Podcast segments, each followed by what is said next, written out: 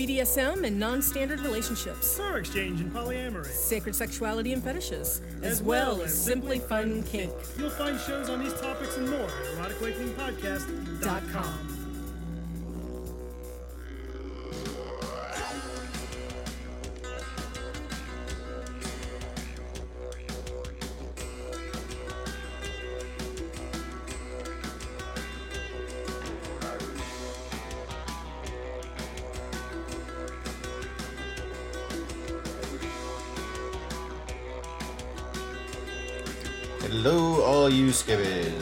This is Graydancer, coming to you from Winter Wickedness in Columbus, Ohio, or near it anyway.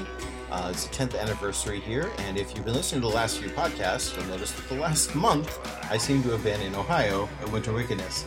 Uh, I am not actually at a month long event. Oh my god, that sounds both terrifying and wonderful. Uh, instead, uh, I just had a lot of opportunities to meet a lot of neat people, and some of them, I'm going to say I, I interviewed all the neat people, I can't get that good, but uh, some of them have agreed to let me even climb into their beds and early morning, pre caffeinated, and uh, do podcasts. And that's where this one's coming from. Uh, but before we introduce our wonderful guest, let me just give some thanks to my patrons for this podcast. Uh, Twisted View, uh, Russ is one of the members of um, the AIS staff here. So he works his butt off here. But when he's not here working his butt off, he is at home, both running the rope bite and taking lots of neat pictures, working for a living as well. And he also makes rope on the side. And uh, I got to use some of his reinforced jute, which has like a 500 pound test line woven in with the jute fibers. I'm happy to say, uh, when I first get it, it's very stiff, as you might expect from something that is reinforced. Um, and it makes it a little bit hard to work with. But after I did a couple of suspensions in it, it loosened right up, and I'm really enjoying it. And it's a staple of the rope bag. And hopefully, last week uh, when Ropecraft happened, you got a chance to try it out if you were there. And if you weren't, hopefully you'll come to the next Ropecraft in LA Memorial Day weekend. So um, hope to see you all there. You can always find out more about that at ropecraft.net. And you can find out more about Twisted View Ropes at rope.twistedview.net. And our other sponsor is a neat, neat idea um, person, idea person. Yeah, pre-caffeinated, like I said, uh, from Minneapolis. Uh, Karma Rope, karmarope.com is the place to go. And um, unlike the, you know, the hand treated and hand done, this is uh, hand unspooled and put into a bag for you. um, but it is really good quality uh, hemp and jute. And the neat thing about it is that it's pay what you can model. Um, so they'll tell you how much it costs. It's around six bucks for them, but you can decide, hey, I can't afford six bucks. I can only afford a dollar per hank of rope, and that's how you, they'll still ship it to you. Um, you can uh, also pay more, like say, hey, you know what? I, I, can pay ten bucks per hank, and they take the profits and they fold it back into the company, uh, which has a full time employee. Hey, there's somebody else. I think that maybe the second uh, company that I know of to have a full time employee for rope. Um, uh, Twisted Monk, of course, being the first. But yeah, so if you want to just try out this organic rope stuff, karmarope.com is a safe way to get good quality rope that's not treated with anything. So you don't worry about it reacting with your skin unless you have like grass allergies or something, in which case you shouldn't use organic rope anyway. Um, and uh, yeah, check them out and say thank you for helping to sponsor the Ropecast because I couldn't do it without them. Um, now, let's talk to our wonderful, wonderful guest here. Um, I think I met you for the first time at Tease, maybe. Was that no, the first time? That wasn't the, the first time. The second Toronto Brew. The second Toronto, that's right. Yeah. I forgot my own brew. um, yeah, so the second Toronto Brew, uh, and uh, you, like like all Canadians, I love you dearly because you're just so awesome, and I'm, I'm very envious of the fact that you have a country that is more sane and doesn't have to say things like "please clap" during the debates. Of do, you, do your politicians have debates? We do, we do. We Yeah. have them uh, less frequently Ah, than your yes, politicians, okay. and um, there's only like the main parties. There's not like first the Republican and then the primary. There's only the main parties for us too. No one televises all Yeah. of those debates.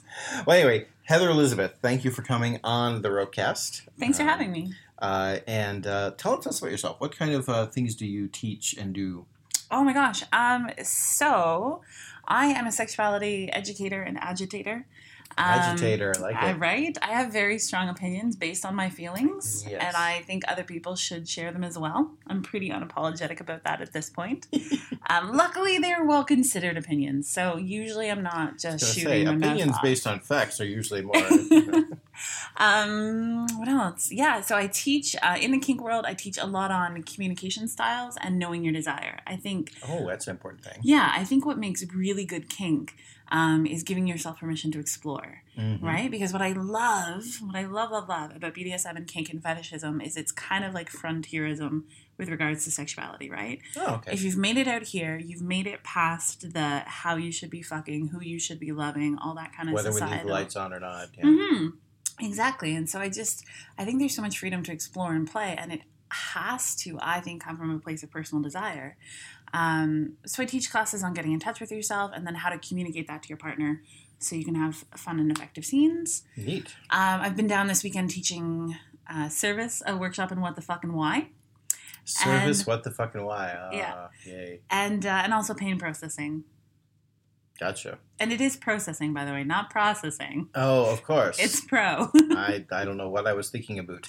Um, the uh, it's interesting. The um, it's kind of been a shift over the past few years in, in the rope world Mhm. of the realization by many of the educators that um, there was so much focus on the knots and the technique and stuff like that that we were missing out on the Mhm. on the the desire part of it. You know, the Mhm. connecting to that, and it was leaving a lot of people cold um, when they would you know they sort of drop out of the rope on it. It's just like, well, you know, I don't like those knots kinds of things, and so we're going back to the hey rope body cool. You know, Mhm. and that's uh, that's starting to be a shift back to the getting back in touch with desire. So, um, and I say that not as as a not too uh, um, subtle plug of saying, hey, you know, if you are a rope group and you are looking for a, a new and interesting presenter, I highly recommend Heather Elizabeth. Um, because uh, she is a joy both in the classroom and out. Um, you just you're a fun person to hang out with, and you wear awesome T-shirts, and uh, yeah. So, I feel like I feel like the caveat needs to be that I am not a rope person, oh yeah, I know. and so I okay. That's what I'm saying. I'm like saying I would need a you translator. people who are saying, "Well, why is he talking to her? He's not a rope, or she's not a rope person." The answer is, rope is also about desire. She teaches about getting in touch with your desire. That means it would be a good thing to have her at your event. Okay, it would not be. Uh, hey, it wouldn't be like, "Well, you don't do rope." Well, yes, she does do uh, rope about desire. I mean, if somebody came to you and says. I'm not sure how to, how to get in touch with my desire about rope. Would you be able to have some yeah, I'd opinions be on like, that? listen, let's Yeah, make a mind map. Exactly. so there we go. There's, and as far as I know, I've never seen a mind map of Oh rope my- desire. So It's so fun. there we go. I have a class called I don't know what do you want to do, and that's a that that would that's a rope class. That is definitely a rope class. Raise your hand in the podcast if you've ever been in a situation like, "Hey, what do you want to do?" And the person said, "I don't know. What do you want to do?" right. I think more people should be playing and fucking and doing all the things that they want to do, and it sucks Oh. when you have desire but you don't know how to find common ground with another person. So, pop question: Yeah. um, If somebody says, "I don't know. What do you want to do?" Should your answer be A, the thing that you really want to do, but you're not sure that they will like or not, or Mhm. B, the thing that you're pretty sure they will like and you kind of want to do it? Uh, I think we need to know more than that because Oh, there it's a dichotomy. Come on, be- this no, is America. no. One or the other. Canadians, multiple sides, also Libra, scales and everything. So, why do you want to play with them? Right? Is it that you want to have this particular experience with a person because you feel like what's most important between you two is the chemistry? Mhm. Because I'm a person who loves to play based on um, based on chemistry and based on that connection. And I figure if you and I smell good to each other, we can find something that I'm going to be into, even if it's not my favorite kink activity. If you're Mhm. a person that I'm like ho hum about, but I'm really into the kink activity we're doing, then that's going to replace some of my passion and some of my the spark that I would hope to have with my partner. And I don't mean to. I hope I, I don't sound like I'm. I don't know, degrading people who aren't super into their partners because I think we can choose to connect with people for all sorts of reasons. Yeah, right? you can choose. I mean, I think Leah was uh, talking in the last podcast about you know when when they're doing a scene, people are in a relationship, even if it's Mhm, only a mhm, relationship that mhm. lasts thirty minutes. You know, Mhm. and so yeah, it, it's it's some kind. Relationship is defined as interacting with each other. That that Mhm. is the base definition of that. So But you know, so I do think that no matter what you get into with your partner, you should be upfront about why you're playing with them. Right? And if it's if it's an A or B, like let it be known that no, I'm really into this activity, and it and if we don't let let's say whips, if we don't do whips, I'm not into playing with you because what I really want in this moment whips, is whips. right. Um, or saying like, listen, I'm really into you, so I don't really care what we do right now, as long as we get to spend time together. I, I had a partner who uh, was I thought was into leather boot blacking with me. Mm-hmm. What developed uh, over the time of the relationship was that she was more into the leather boot blacking. I didn't have to be in the leathers or not. In fact, at one point, she just kind of took the leathers, went into the bathroom. They had an intimate scene together, and they came out looking great. But yeah, that was kind of the, uh, huh, okay. Yeah. Guess Sorry, I'm- buddy. I'm not here. it wasn't bad. I mean, I had I had good legs. Just I had to adjust my Mhm, expectations in mhm, that case. So mhm. yeah, um, I, I didn't take it personally um, much. um, so uh, part of the reason why uh, you're and I don't. We can talk. I could. We could definitely spend the whole podcast talking just about you and your work. Mm. It'd be fascinating. Um, but I'll just put out there that part of the reason why we definitely wanted to have this discussion is because um, we got into a discussion on Twitter about um, consent issues and Mhm. things like that.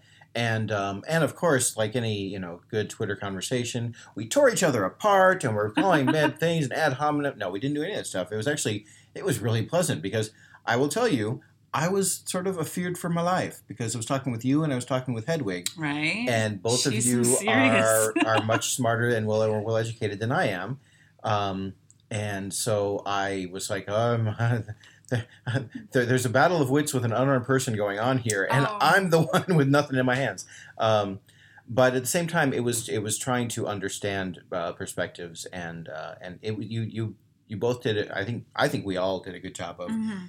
maintaining the fact that we could have a discussion, even maintaining and having disagreements, and still uh, not attach the disagreements to the core identities Mhm. and our relationship Mhm, with mhm. each other. Um, so, uh, and I super appreciate that you and I like checked in via DM after Yes, the discussion, and that's not the first time we've done that either, it's right? true. That's true. Over things that we had come from opposite sides on. Yep, we had like yep. a tiny internet fight, and then we're like, "Hey, do you still like me? So yes, are we good?" exactly, exactly.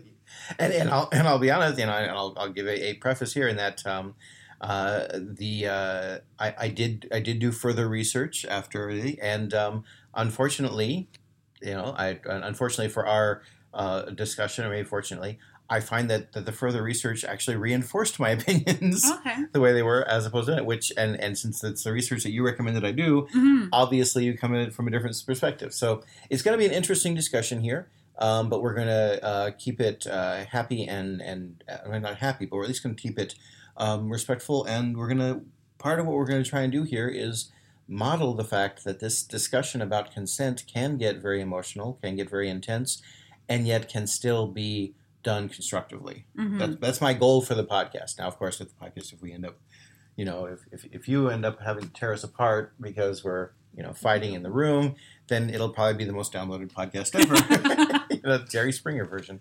Um, but so as it is, so um, let's solve consent. Oh yeah, yeah.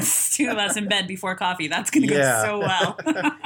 Um, so uh, where the, I think I'll, I'll I'll start. If you do, you have a place particular place you want to start in terms of the discussion, or I was going to start with like a very tiny part and just see if we can work from there. okay. Okay. I am really interested in some point because what we didn't get to discuss on Twitter was the um, what's the what's our individual roles in consent, like as educators, as organizers, as community. No, let's talk about that. That sounds fantastic. It's Okay, much better cool. than, than talking about yeah. So yeah, please let's let's talk about this. So what is what should our role be? Well, so this is a, this is a thing that I've been you know deeply considering with uh, the different ways that I show up in the kink community, um, because in my local community I help coordinate the TNG.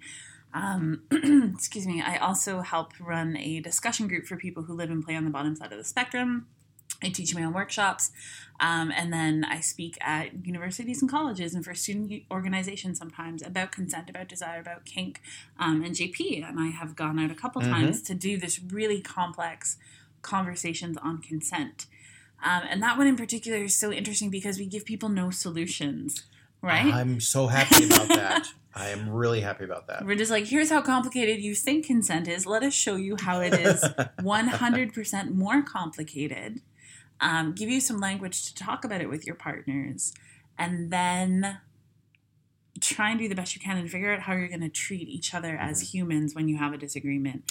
Um, and when someone's hurting, how you're going to support the person who's hurting, regardless of of what actually happened. If that Mhm. makes sense. And I know that's really hard for people to sit in sometimes. Yeah. Um, I can think of a situation where I once I initiated sex. I kept it going even though I could feel myself disassociating.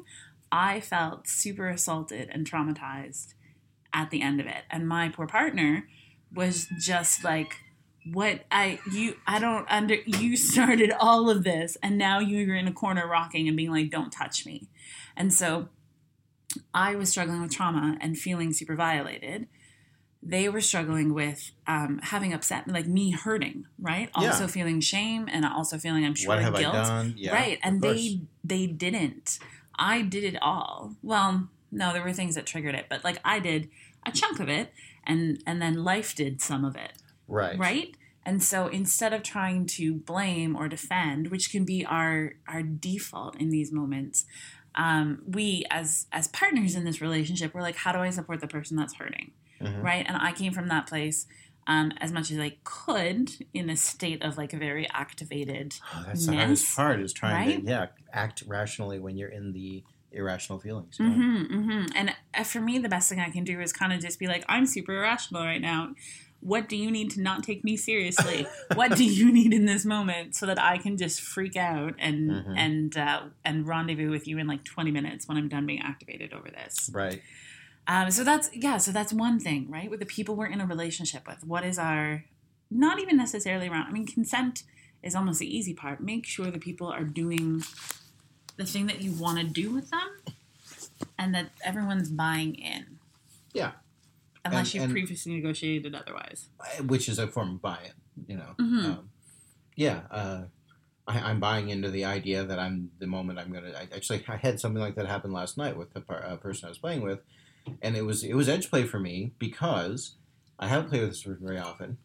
She and normally when it's playing with somebody I don't play with very often, I'm like, you know, we're not going to use a safe word. We're going to use our words. Mhm. You know, this is going to be thing. And she's like, yeah, I'll, I'll say stop if I need you to stop. And I'm like, okay, stop means stop. Good. Mhm. And he says, yeah, but if I say no, it might not necessarily mean no. And I'm like, what? Oh, that's hard. And and she's like, well, you know, if I say stop, I definitely mean that That stop. It's like stop was the safe word, but she wanted to be able to say no, Mhm. and that was edgy for me. Mhm. I'm like, oh, I don't know if I can. Um, okay, we'll try it. And this is a person who I, res- you know, not I wouldn't play with somebody I didn't respect, but who I I respect her abilities to be self aware, and I I know of um, other people that play with her and things like that. So I Mhm. I had an idea that this is someone who I think um, I, I will take the chance that this is someone who can actually, and it was a risk, and um, it was a great scene.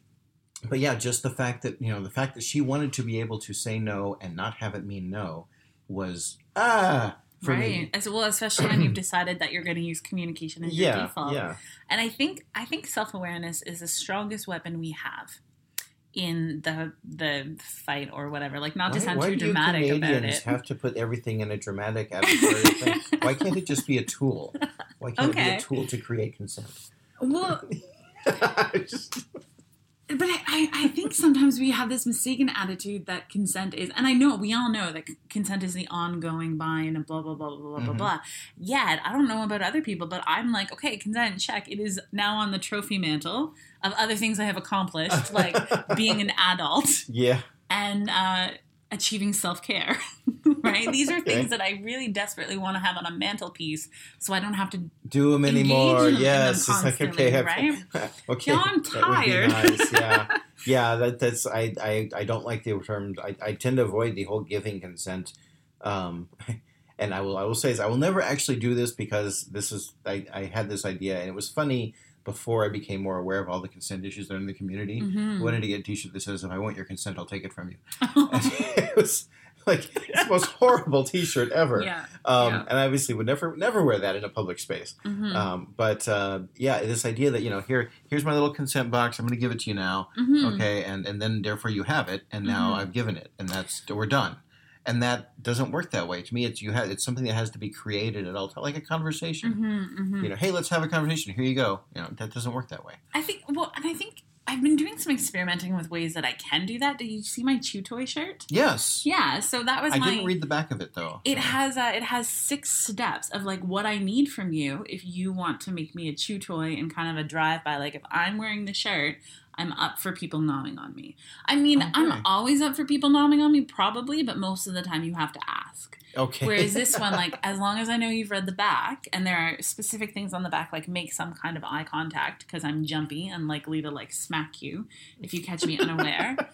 um, but yeah, there are six steps outlining what I like. I sat down and thought about it. I'm like, if I'm gonna do random, casual play with strangers, how do I create a safe container for myself? This is like Cunning Minx's idea of a user manual, but it's a user manual that's on your T-shirt. Mm. yeah, it's six bullet points That that, are like nice. ten words Wow. long sentences. Wow, and you should have like a little end user agreement at the bottom. You know. Well, the very last point is um, the toy does not want your aftercare, which I feel like is good buy-in. Does not want your aftercare. All right, that's Yeah. that's clear. yeah. Nice. So and so that to me speaks to my responsibility as a kink community member with regards to consent. Okay. How can I um, know myself and front load as much information as possible so that people need things? And I, you know, I've been finding Gray the more. Um, the more I show up and provide people with information, the more really interesting things they do with it. So I had a scene last night um, and completely forgot how much biting spaces me out, especially if I'm playing with someone who gets primal and growly and like there's a lot of animalistic energy.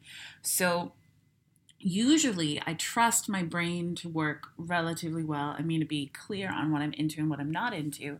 But because of how quickly I dropped into this space, um, I was just like, no, I can't. I can no longer make rational decisions, right? And this is not how I do on the fly negotiation. Um, so I said to my partner, I'm like, listen, I'm dropping into a nonverbal headspace. Um, I really like what's happening, but I'm going to wake up sad tomorrow if the pain level increases more than what we're already playing at. Because I don't want to wake up with new physical damage that, like, I, I didn't. Oh, people won't see my air quotes, but I didn't like agree to because I couldn't. I couldn't um, cognizantly agree to the ramp up with Right, my right. headspace go, like Right. going nonverbal, right? Um, and I said that also I don't know how I'll feel about penetration, so I need to keep that off the table. Because there are lots of times, and usually, to, like to date, I have never regretted, even mid scene, being like, no, no, no, you should have your fingers in my cunt. that should be happening right now. I've never regretted that. I have woken up with regret around oral um, or more PIV or AIV, like more traditional sexy Mhm. stuff, right? Um, so I just wanted to like give the person information about where I was at and then see if they still wanted to play in that state. AIV. Uh, no, you're right. That doesn't make PIA, sense. right? PIA, okay. yeah. Yep. Sorry, sorry. It was like I was totally following you, and then my And then brain you're was like, something. no, you're talking shit. Wait a minute. AIV. I mean, I spoke. Okay. yes, Um, PIA. Gotcha. So yeah. Um. So when you have those those feelings of regret, how do you process them? Mm. And and how do you? Uh, uh, two questions. One, how do you process them internally? And two, how do you, d- or do you discuss them with the person who was involved? Mm-hmm. Um. Oh wait, can I finish up that story? Yes, sorry, go okay, ahead. because it's important. Because We'll so when I the told them this, what they did with it was then turn into some really like fucking sexy, dirty talk about how they were going to respect my limits and all the things they weren't going to do to me because they care about consent. And I was just like, it made me so happy, right? Because we got to acknowledge our desire. We got to acknowledge the things that like we were both Mm-hmm. really into and wanting with each other, and we did it in a way that I wake up feeling really good about this person and i'm definitely looking forward to doing all the things they like whispered in my ear while biting me last night Gotcha. right and so this is what i mean about when you invite people in and when you give them opportunity they come up with some really creative ways to do stuff and just have a good Ah, time nice. Nice. yeah I'd say it, but that reminds me that, that to me that sounds a lot like the the Robin Thicke song that got so much bad press of "I know you want it, I know you know you want these things" because the whole Mhm. song is about all those things, and and people were tearing it apart because it was all they said it was you know rapey, you know you're not listening to the person. But the thing is, if you actually look at the lyrics, if you actually read the lyrics, there is an entire section that is all about I'm wanting to do all these things, but I'm going to wait until you tell me it's okay. I mean, it Really? explicitly says that in the song.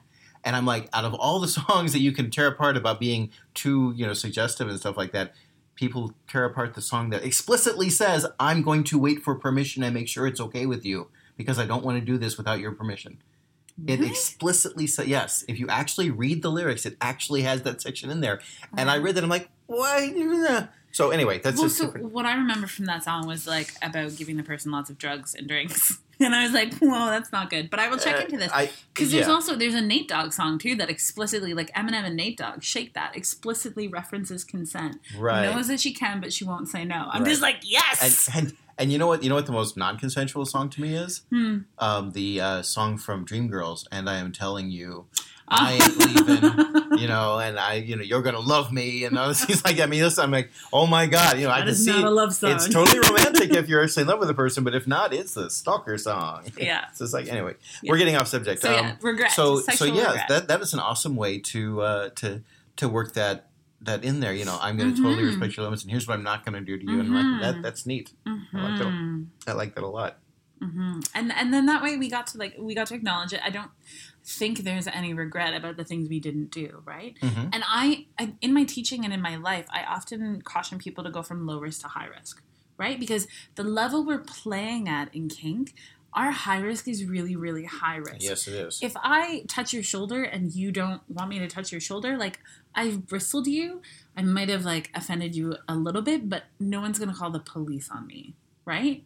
If I One would hope. one would hope.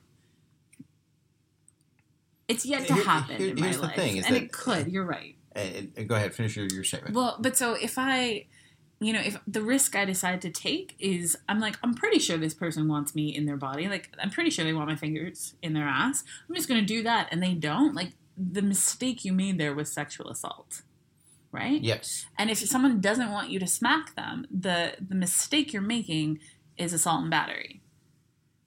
So, and I'm I might have just used the wrong. It might be just assault. So I'm sorry if any legal Mhm. people are listening and you get a flood of mail being like Heather's talking shit again. Well, But I hope you take my point. it's yeah. Well, it's, and I mean, we, there is a there is a variation of you know if so if you kill someone, there are variations between uh, you know murder one, murder two. What I don't I don't know what they are, but then there's also negligent homicide, and there's a difference between manslaughter and murder. Mhm, mhm. and those kinds of things. Um, uh, the gradations, um, and that's kind of uh, it. Just to, to what you said about you know, so you touch you on the shoulder. I'm not going to do that. This is one of my problems with uh, some of the current dialogue around consent violations. Mhm. Is that that word consent violation gets tossed around for such a huge Mhm. spectrum of things that it loses meaning. There are people who have said touching me on the shoulder is a consent violation Mhm. and um, you know i was in a public space i was uh, close to you i had seen you touching other people on the shoulder but when you touched me on the shoulder even though i didn't give you any indication that you could do that it is a consent violation as opposed to a misunderstanding or something like that and i, I kind of feel like it's um, so i call you up uh, on the phone okay um, two hours from now Mhm. and i say heather i've been in a car accident Mhm. where does your brain go? What do you think of? I mean, what, what, do, you, what do you imagine that looks like? I was in a car accident.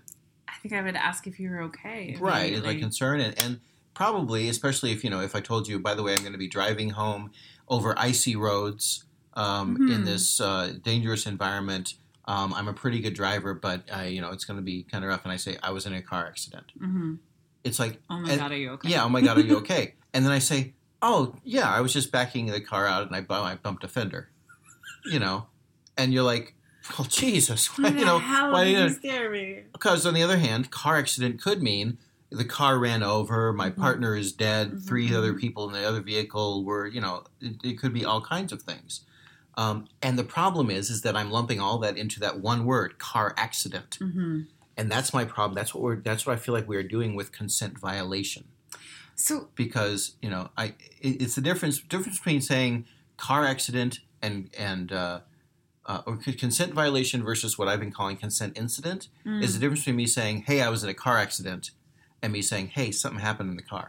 Mhm. okay? Because that something happened in the car that leaves it open. You don't immediately jump to oh my god this is terrible.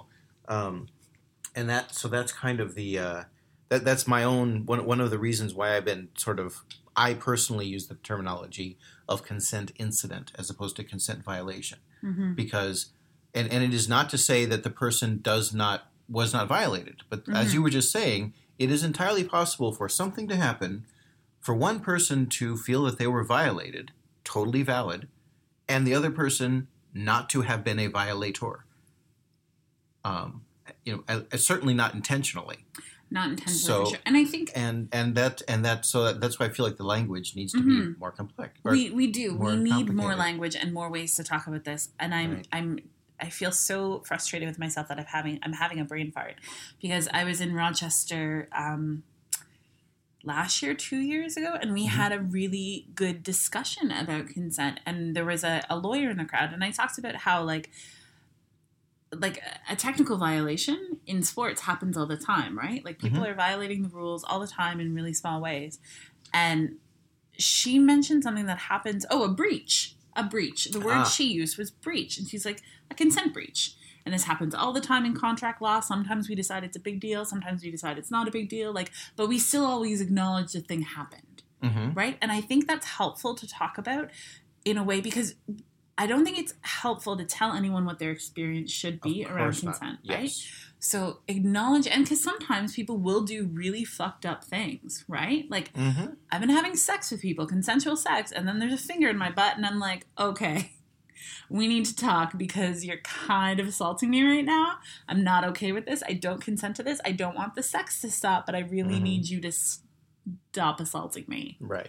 And it's such to me like not worth um, my emotional hassle of getting upset about it, which actually I think speaks to the very, very sad state of society. Right? Then I'm just like, hey, I'm super violated right now by But you, but I don't want to make a deal out of it. Yeah. Yeah. Right? But I really want it acknowledged. And I've had a hard time explaining to people sometimes why it's important to me that they acknowledge what they did was not okay, even though I'm not emotionally upset about it. Because I need them to understand that their behavior was entitled or presumptive or didn't take Right. my concern and well being in. that, that perhaps they need to adjust their um, parameters of what is acceptable Mhm. or not. hmm Um, and that's not an attack on somebody. You know, come on, who's perfect out there? Exactly. You know, it, it's like uh, it, if if only it were as easy as you know, if I see somebody tying a particular bondage harness, and I'm like, oh, you know what, that part you did there, you need to do that this way because Mhm. it'll work better. hmm And they go, oh, okay, thanks for letting me know that. I mean, that's the way the conversation should go. hmm You know, it's like, hey, you know that part where you did that thing to me and you stuck your finger in my butt? That's something where I really need to know beforehand. Yeah. That doesn't work. And the person can be like, oh, okay, as opposed to be like, well, you you were putting your butt up in the air. What was I supposed to do? I mean, you were asking for that kind of thing. Yeah. You know, I know you want it, something like that. And it can be like, well, you know what? Sometimes I do, but I like to be asked 1st Mhm, and that mhm. that it should be as easy as that. And there's so much Mhm. feelings, so many of the feels. And then there's there was a really interesting discussion last week. I don't know if you caught it. I was happening in Baltimore. Um, Andy I, Andy Eyeballs on Twitter, I think is their handle, but it's it's oh it's Yandy on FetLife was leading the discussion. Same person who ran Amherst Revolt Okay. or or was part of running Amherst Revolt last summer. Um, they were really talking about how do we help people feel safe? And what do people need from us to feel safe? And so when we go to someone who has been put in a position where they feel unsafe the question is like what do you need from the community? What support do you need? What support do you need to feel safe? And if that's a different question than like what do you need to feel justice what do you need to feel revenge Mhm.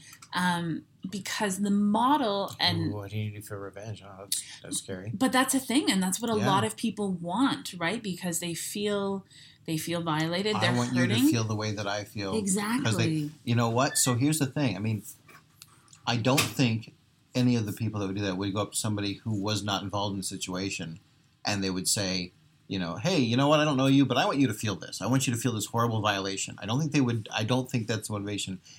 But I think that the reason why they say I want you to feel what I feel, it's because what they're what they're really saying is you don't understand how I feel, mm-hmm, and so the only way I can think of that you might is if you would feel that too mm-hmm. which unfortunately is not would never work because you can do the exact same thing to a different person and they'll have a different experience maybe Mhm. worse maybe better um, well and the but- saying goes an eye for an eye leaves us all blind right right um, I'm, I'm glad I, I need to find that discussion about what do you do to feel safe i'd like to actually hear your opinion on it because um, with the rashomon for um, ropecraft the, the consent incident responders basically um, what we were talking about. You know, what are our priorities in any given situation? And the Mhm. number one priority is make everybody involved feel safe. Make sure that they and I and by safe I don't mean like you know we're going to make this person feel safe. And and I think that I, I don't think necessarily that if I if if I hear that somebody says that I violated their consent, I am not going to feel safe. Mm-hmm. But that's okay. That's okay that I don't feel safe because I may I may end up it, it may be a case where and I need to. So it's not that we're going to try and reassure the person that did the violation and say, "Oh, hey, don't worry, it'll be okay." Yeah. But it's a look, something happened. We are dealing with it. It is being addressed, and and that is, um, and we are we are taking it seriously. And the first step to that is making sure that the parties feel safe.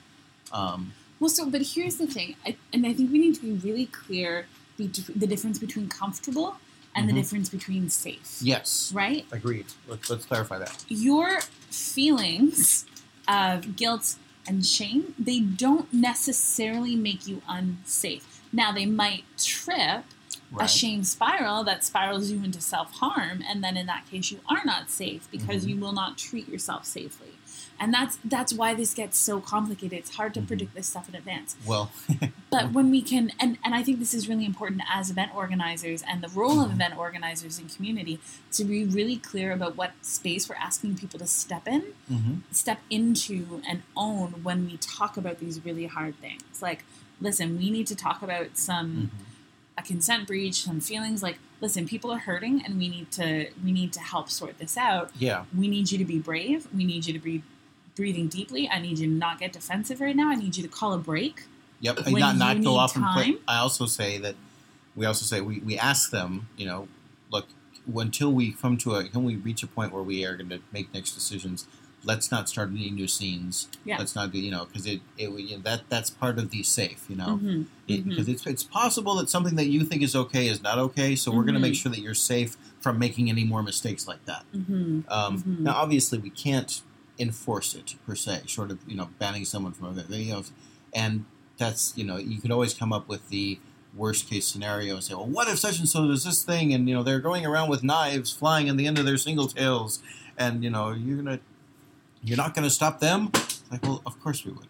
You know, it, it- that that's not that's not the difficult question. Mhm. The difficult question is the person who says, "Oh, well, you know, I had this scene planned with my wife right after this. Can I just go do that with her?" You know, where where do you answer that situation? Um, uh, but yeah, so the, the first thing is safety. Mhm. Um, then, if we get to a point where people are safe, then our priority is communication, listening to the people, what you know, what happened, finding out how they're feeling, finding out that kind of thing. And so just you're listening. You're not making like one party listen to the other party. we aren't right? making anybody do anything. We will suggest okay. that the parties separate and that we hear what they have to say separately. We will Mhm. suggest that. hmm Um, but that see the thing is, if we like say, "Yo, you must be separated," that could be worse too. What if it's a consent violation between a master and a slave, and the slave feels terrible, and we're going to say, "Well," and and is turning to the master for support, and the support, master feels terrible too, and we say, "No, you cannot be together. You cannot," you know, that's going to cause more harm. hmm So we're going to get, we have, you know, we're going to suggest things. Frankly, we can't insist that anybody does anything. All we can Mhm. do is we can offer the resources, make the suggestions, and if they choose to take part in that, that's fine. hmm That's great. Now, part of our enforcement can be that if they absolutely refuse to, we're going to keep an eye on those people, you know, a little bit closer for the rest of the event hmm and we will make them aware of the fact that we will be watching, you know, their situation, the situation, and stuff like that. But yeah, so it's you know safety first, then communication in whatever form is most constructive for the people involved. That is the thing, with the priority being the the person who feels violated, hmm but without dismissing the other person too. Mhm. Um, Are you familiar with ring theory? uh, maybe not under that phraseology. Please tell me. So uh, Susan Silk, I believe I've got the name right on that. Uh, it's a concept of supporting people so that you're you're properly supporting people, and the the person who is going through the experience is the at the epicenter of the circle. Okay. And then let's say let's say it's a, a and because it's Susan's example, a wife who has cancer. Uh, the wife who has cancer is at the epicenter of the circle. Her husband is the first outer Oh, layer. I have heard Her this. parents yes. are the third layer, and so the the idea is you support in and you vent out. Yes. right? Yeah. So when someone comes to you and says like I have a consent violation or I feel violated by you, right? I feel violated. You support in and then because this happened to me once. I um I met someone at a bar. We went home. We did the like. It was early in the night. We did the like safer sex discussion. We're like, here's what I'm into. Blah blah blah. On the train ride home or subway over to their place, they were like, I had a lot to drink. I don't know if I'm going to be up for sex tonight. I'm like, oh, cool. Well, the night is still young. I can tuck you in and go back to the bar, and like the night is not a write off. Um, took them to their place. They got a whole bunch of naked and put their genitals in my face, and I was like, oh, this is really active consent, right? The next morning we spoke, and they're like, "What happened last night? I don't remember anything. Oh, I had so much to drink." And I'm like, "I did not know that whole," and I didn't. I did not know that. I acted in good faith, and that person was way too drunk to consent. Yeah. Right? So I was like, listen, here's what we did last night. How do you feel about everything? Do you need support from me? Here's the STI testing you should undergo in like different ways if you don't already, based on the risks we took last night. Do you need anything from me? I am here for whatever you want. And um and because it was a pretty normative like space, they were like, Well, was I any good? Like, this is what you care about in this moment? Oh my god. Uh, Uh, But yes. But right, I'm like, you know, that's not even important. I just want to know about your feelings right now. and and so now I have adjusted my risk profile accordingly, Mhm. right? And I know that I thought that was a space where people kind of got things. It's Right. not. It's a space where people drink a lot. And that's the thing, you And learn. hook up. Yeah. So now I know not on the first date when I'm in that space. Right. But so but so this is it. And and you know, it's important to me to be accountable in that. Right, especially as someone who talks Yeah. on consent and things, and to look at how I'm supporting it, and then going to my friends and being like, I fucked up and I'm angry because they did not tell me these things, and I feel like I was led to believe these things, and I felt that I had done due diligence in this way, hmm and I had not. Right? Yeah. Like, because you can't, it's like risk aware consensual kink. You actually have such a hard time Yeah. in the awareness factor. What? Uh, the, yeah. The, what? That's why. Yeah. The prick is another one. Uh, personally responsible, responsible. informed, consensual kink, which is basically a yes. I will try and be as informed as possible, but I realize I am responsible for the things that I failed to do the due diligence on. hmm um, and I and I will I will take responsibility for that, and um, and and also in the, the other the other tool that we're missing in the in the whole consent thing is uh, uh, compassion, both Yeah. for self and for the other Oh, person. yes, absolutely. And um, and I, it's uh, it's a big component that I think the self compassion, the beating yourself up about, oh my God, what did I do? What did I do? Mhm, mhm. and the compassion for the other person of oh my god they must feel very violated or oh my god they feel like they violated me even though i know they logically they didn't but at the same time i feel violated Mhm. you know that's there's Mhm. these this whole com- com- complicated thing and um, I, I actually do want to say about that you know we talked about you talked about meaning about complicated this is Mhm. a complicated thing i always like the, to differentiate between the term complicated and complex Okay. Complicated is a whole lot of moving parts that don't really work terribly well together. Complex is a whole lot of moving parts that actually work pretty well together.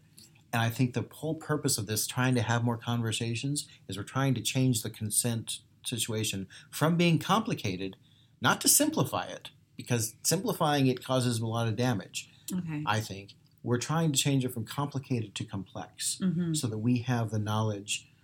you know, I look at an engine that looks really fucking complicated. A mechanic looks at an engine, it looks complex. hmm You know, because they understand how the parts work together and what to do to fix things. Um, before before we go too far Sure, off, yeah. I just want to on the idea of personal responsibility. Mhm. In our culture, the reason I I struggle with using that language. you know, part of me wants to say, when you say culture, do you mean Canadian or American? I mean Western, right? yeah, it's no. the the the capitalistic society, blah blah blah. Um, do you hear that? I do. What noise? That, uh, something is Hallway, I think. Is it hallway. Okay. okay? Sorry. Um, This musical break. so I struggle with I struggle with the concept of personal responsibility when people toss that around because I feel like it's overused a lot. Okay. And so what I've started adding into my classes about um, in my negotiations and my one on ones and all this stuff is like you're not doing anyone any favors to take on things that you're not responsible for. oh yeah. So if you negotiated in good faith and someone else doesn't, you're not responsible for that. If you Right. did as much due diligence as you could and then someone left field you, like you are not responsible. We can't be responsible for other people's actions and Mhm. choices, right? We just have to like present as much information as possible um, and then have an element of trust.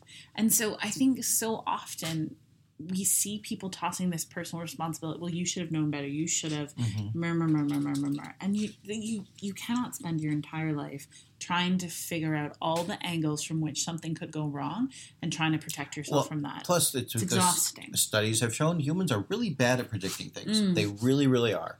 In in almost any situation, we just really we're great at reacting to things, and we're great at rewriting the history to pretend like we predicted it. Hmm But we are really bad when you actually do the test on actual prediction.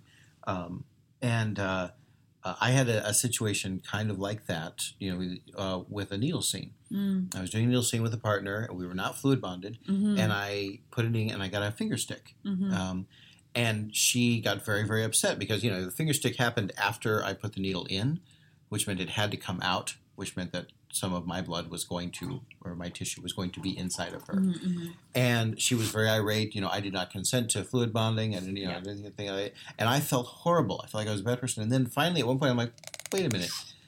Let's actually do some research into how often this actually happens. hmm And I did the research and I discovered two things. One, that finger sticks happen to everybody who uses needles for any length of time. I mean, it's just, it is a part of using it.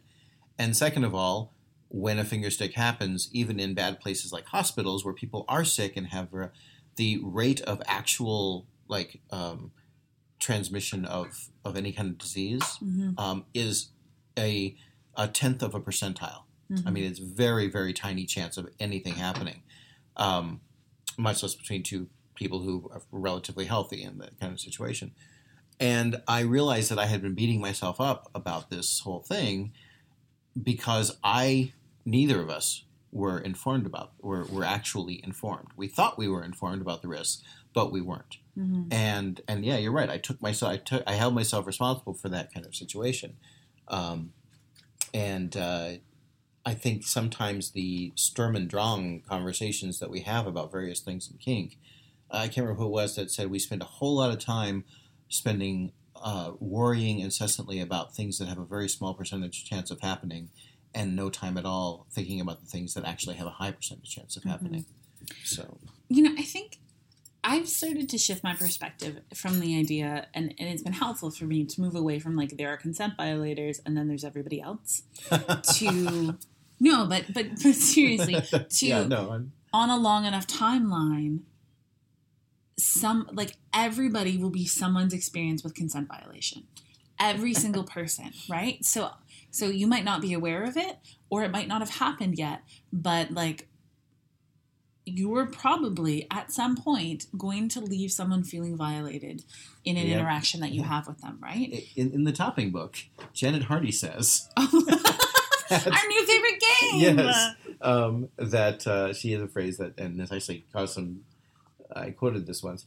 Um, she said that uh, if um, she's the example was if the bottom should have safe worded and didn't, and the top keeps going, um, uh, and should have known, you know, could have could have known to stop and didn't, Mhm. um, and then she adds in, and this will happen if you play long enough and hard Mhm, enough mhm. there is no blame. You know, the, the blame game is not useful. Th- The contributing factors game is very useful Mhm. because then you can say, oh, I can see how I contributed to this situation. Um, do you think it's useful also in, in terms of um, taking ownership of, of what you did do? Do you think that helps take away uh, or, or helps in some way makes you less of a victim and more of a I, I have you know I understand where I'm at because a lot of people don't like the idea you know just like somebody wouldn't like the idea of being labeled a violator some people aren't comfortable with the idea of feeling like they were a viol they were violated. Um, Right. and, and maybe by doing that you can I'm not saying they should I'm not trying to do like a whole apologist Yeah, yeah, victim yeah, blaming thing but as a tool does that help to um, you know give you give yourself a sense of feeling of having more control Um, I, I think it definitely can for some people. Mhm. I think what the the question that's more interesting to me in that, or that I'm more interested in, is why is the person changing that narrative, right? Ah, yeah. and because so often the idea of what we have around people who are like whose consent is violated is like they're not strong people or they couldn't take care of themselves right, which is part of the fear of Right, reporting things. I right. don't want to be labeled that. and then you know for some people it's like you know i made the best i could out of a bad scenario um, and i don't feel like a victim i feel like a survivor some Right. people want to use that language Yep. um, sometimes it's just really hard so my experience with sexual assault is uh, outside of the kink world and it was someone who was a long-standing friend of mine they were my safe walk home they were my euchre partner and just one night they were just like no no you're giving me a blowjob um, and it took Wow. me years to years to consider that sexual assault because I just I just I didn't know what to call the thing and I didn't know what to think about the person who was my euchre partner, Well, right? and, and the problem is, in so much of cultural, uh, the cultural narrative, that's also romance is actually sexual assault. hmm You know, the bodice absolutely. stripper romances, the you know Fifty Shades of Grey. Oh my God. So, I, so I think you know what is useful then is to know that at some point in your life you will probably have an experience with consent violation, Mhm. and you will definitely have it like receiving a consent violation, Yeah. and you will definitely have an experience with violating someone's consent in some way. Mhm. So then the question becomes like, when this moment happens, how am I going to live my values and be a person I can look at in the Oh, like mirror that at the end of the day? Yes. right so and and it's not easy being committed to your values right like i don't um i don't always like it there are times where my friends will see me like pouting and stomping and not even around this kind of stuff but i'll be like I, I'm committed to stretching in the morning, right? So I'm getting out and I'm like cranky and surly in the Mm-hmm. Yep, morning. And my yep. roommate's like, why don't you just sleep? I'm like, because I'm living a committed lifestyle. Fuck off. right? God but but that is a thing. These are the values that I say I uphold. Like Making like ally good. Is a verb, yeah. right? If these are the values Mm. and I'm not living them, I am shit. Gotcha. As far as I'm concerned. Uh, Self compassion and all that. Do you have to be out of the room at eleven? Is that the situation? we should be. We can probably Yeah, this isn't your okay. So, uh, so we will wrap this up um, and have a, a further conversation another time. I think. Yeah, because we didn't even get Yeah. to sexual regret or any of that Uh, yeah, stuff. yeah. There's lots, lots of stuff to talk about here. Um, where can people find out more about your work? Oh, um, okay, so I'm Heather on FetLife. Just Heather. It's really easy to Mm-hmm. find. you got, the, you got that one, huh? Yeah. You can also find out like the the wide range of what I do, which also includes coaching and relationships and speaking at schools. Um, HeatherElizabeth.ca. HeatherElizabeth.ca, and there'll be a link in the show notes as well to this. Mm-hmm. Um, I definitely want to have this have another conversation about this stuff because we I feel like we just touched the surface. And we never even got to the part where I can say, "And what you said before, well, that was not right." So uh, we'll get to that sometime. Thank Sorry you so much for you. inviting me to your bed. Yeah. Uh, this has been great, and uh, I will talk to you later. And in the meantime, thank you. Um, I can't remember who the, the sponsor for the Moco Jute. No, no. No, not Karma. Jute. Well, you know what, Karma Rope? Jute is a is a sponsor, but um, we're also I'll just name all four of them. Moco Jute, MocoJute.com, handmade uh, jute rope and uh, uh, great stuff. The uh, Karma Rope, pay what you can model of uh, untreated hemp and jute, and uh, Twisted View. Uh, twisted view rope.twistedview.net for especially good for reinforced jute and bastardropes.com. Bastard was here. Did you talk Yeah, to Bastard? yeah, I did. He's a character. He's a great guy. Beautiful rope. And uh, meanwhile, this is Graydancer signing off. Mmm, that's some good rope.